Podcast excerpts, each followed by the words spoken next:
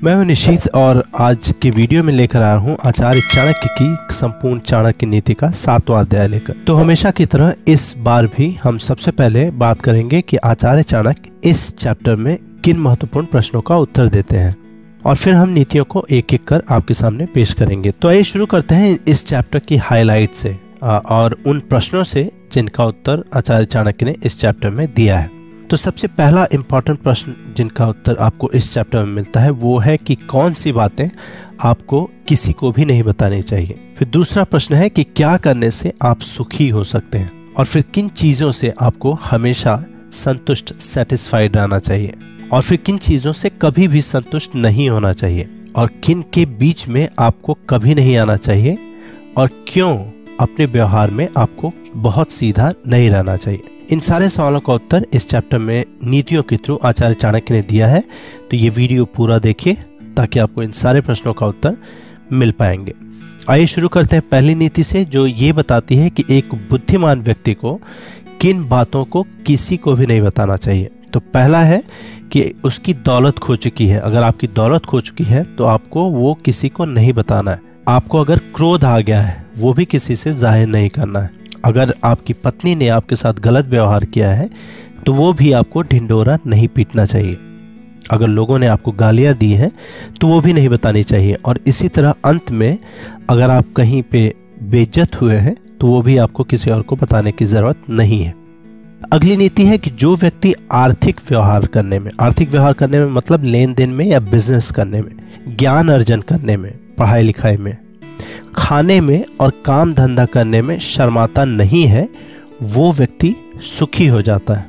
फिर अगली नीति है कि जो सुख और शांति का अनुभव स्वरूप ज्ञान को प्राप्त करने से होता है, वैसा अनुभव जो लोभी लोग धन के लोभ में यहाँ वहाँ भटकते रहते हैं, उन्हें कभी नहीं हो पाता है। फिर अगली नीति है कि व्यक्ति को नीचे मतलब इन तीन चीज़ों से हमेशा संतुष्ट होना चाहिए। क्या? अपनी पत्नी से। दूसरा वह भोजन वह भोजन जो विधाता ने प्रदान किया है या जो आपको भोजन मिल पा रहा है। और तीसरा, उतना धन जितना ईमानदारी से आपको मिल पाता है। अगर आपने ईमानदारी से जितना भी कमाया हो, उससे संतुष्ट रहना चाहिए। लेकिन इन चीज़ों से आदमी को कभी भी संतुष्ट नहीं होना चाहिए। इन तीन चीज़ों से आदमी को कभी भी संतुष्ट नहीं होना चाहिए। क्या है वे तीन चीज़ें? पहला प्रैक्टिस, अभ्यास अगर आप कोई साधना करते हैं या अगर आप पढ़ाई लिखाई ही करते हैं तो आपको प्रैक्टिस से कभी सेटिस्फाइड नहीं होना चाहिए। आपको हमेशा अपने को बेहतर बनाने का प्रयास करना चाहिए। दूसरा, भगवान के नाम का स्मरण या भजन कीर्तन या जिस भी ईश्वर की आप उपासना करते हैं या मेडिटेशन करते हैं, उसको हमेशा जारी रखें। उससे कभी संतुष्ट नहीं हो। और तीसरा है परोपकार या दान। और फिर अगली नीति कहती है कि इन दोनों के बीच में कभी नहीं आए। कुछ चीज़ें हैं जिनके बीच में आपको कभी भी नहीं आना चाहिए। क्या है वे? तो पहला है दो ब्राह्मण। अगर दो ब्राह्मणों के बीच में कुछ मुटाव हो गया है तो आपको उनके बीच में नहीं आना चाहिए। भगवान ब्राह्मण और उसके यज्ञ में जलने वाली अग्नि इनके बीच में भी नहीं आनी चाहिए। ठीक इसी तरह पति पत्नी। अगर पति पत्नी के बीच में कोई मन मुटाव है तो आपको उसमें मध्यता करने की ज़रूरत नहीं है।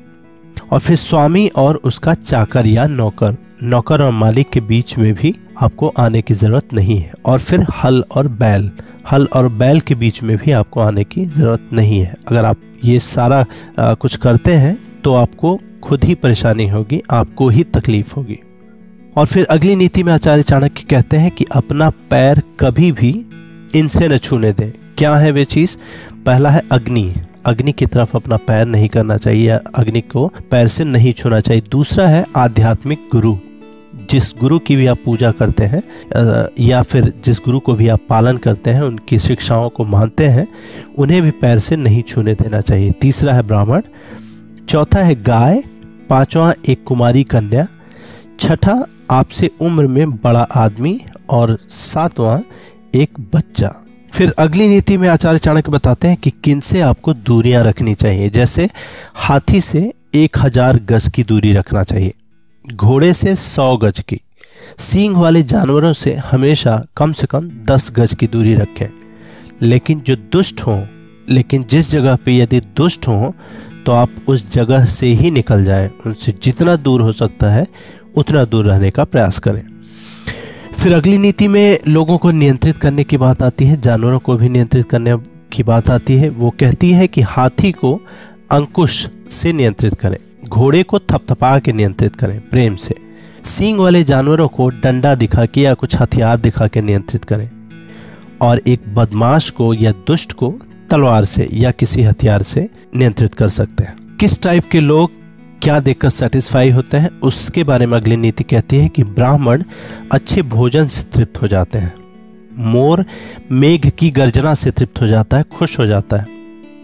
साधु लोग, जो सज्जन लोग होते हैं, वो दूसरों की संपन्नता या खुशियों को देखकर खुश हो जाते हैं। और लेकिन जो दुष्ट होते हैं, वो दूसरों को तकलीफ़ में देखकर खुद को आनंद महसूस करते हैं। फिर अगली नीति कहती है कि एक शक्तिशाली आदमी से उसकी बात मानकर समझौता कर लेना चाहिए। एक दुष्ट का प्रतिकार करें और जिनकी शक्ति आपकी शक्ति के बराबर है मतलब जो आपसे हैसियत में या किसी भी बल में आपके बराबर हैं तो उनसे समझौता विनम्रता से भी कर सकते हैं या परिस्थिति के अनुसार कठोरता से भी कर सकते हैं। ऐसा आचार्य चाणक्य जी ने इस नीति में बताया। है फिर अगली नीति में वे कहते हैं कि एक राजा की शक्ति उसकी शक्तिशाली भुजाओं में है। एक ब्राह्मण की शक्ति उसके स्वरूप ज्ञान में है। एक स्त्री की शक्ति उसकी सुंदरता, तारुण्य और मीठे वचनों में है।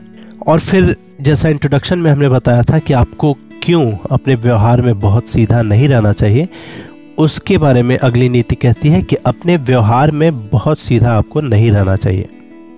यदि आप जंगल में, वनों में जाकर देखते हैं तो आप पाएँगे कि जो पेड़ काफ़ी सीधे उगे थे, उन्हें काट लिया गया है। लेकिन जो पेड़ आड़े तिरछे थे, वो अभी भी खड़े हैं और दुरुस्त हैं। फिर अगली नीति में भी आचार्य चाणक्य कहते हैं कि हंस वहाँ रहते हैं जहाँ पानी होता है। पानी सूखने पर वो उस जगह को छोड़ दिया करते हैं। आप भी किसी आदमी को ऐसा व्यवहार ना करने दें कि वह आपके पास आता जाता रहे। फिर अगली नीति कहती है कि संचित धन खर्च करने से बढ़ता है। उसी प्रकार जैसे ताज़ा जल जो अभी आया है, बचता है, लेकिन पुराने स्थिर जल को निकाल बाहर किया जाता है। अगली नीति में फिर आचार्य चाणक्य कहते हैं कि वह व्यक्ति जिसके पास धन है, उसके पास मित्र और संबंधी बहुत रहते हैं। वही इस दुनिया में टिक पाता है और उसी को इज़्ज़त मिलती है। फिर अगली नीति में भी वो बताते हैं कि स्वर्ग में निवास करने वाले देवता लोगों में और धरती पर निवास करने वाले लोगों में भी कुछ कुछ चीज़ें सामान्य पाई जाती हैं।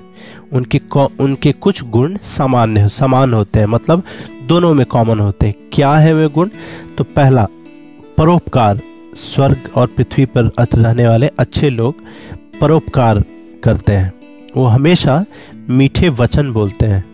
हमेशा भगवान की आराधना करते हैं और फिर ब्राह्मणों को की ज़रूरतों की पूर्ति करते हैं या उन्हें दान देते हैं।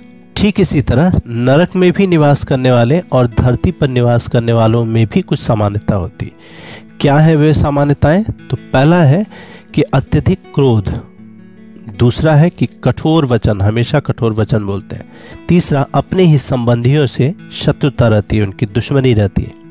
चौथा नीच लोगों से उनका संबंध रहता है, नीच लोगों से मैत्री रहता है। और फिर पांचवा, हमेशा हीन हरकतें करने वालों की चाकरी या नौकरी करते हैं वे लोग। फिर अगली नीति भी कहती है कि यदि आप शेर की गुफा में जाते हो तो आपको हाथी के माथे का मणि मिल सकता है।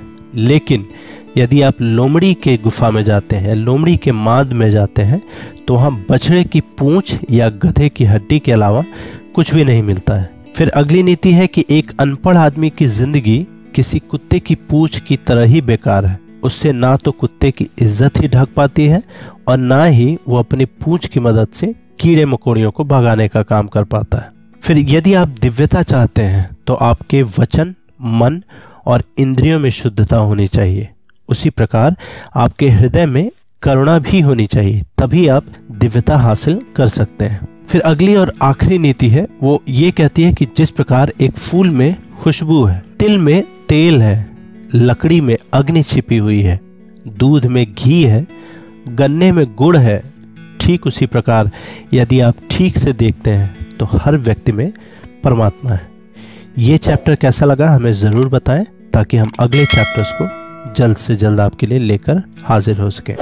बहुत बहुत धन्यवाद। अगर इन नीतियों में आपको कुछ समझ में नहीं आया हो तो आप कमेंट्स में हमसे प्रश्न भी पूछ सकते हैं क्वेश्चंस भी पूछ सकते हैं और हम उन प्रश्नों का उत्तर देने की हर संभव प्रयास करेंगे। बहुत बहुत धन्यवाद।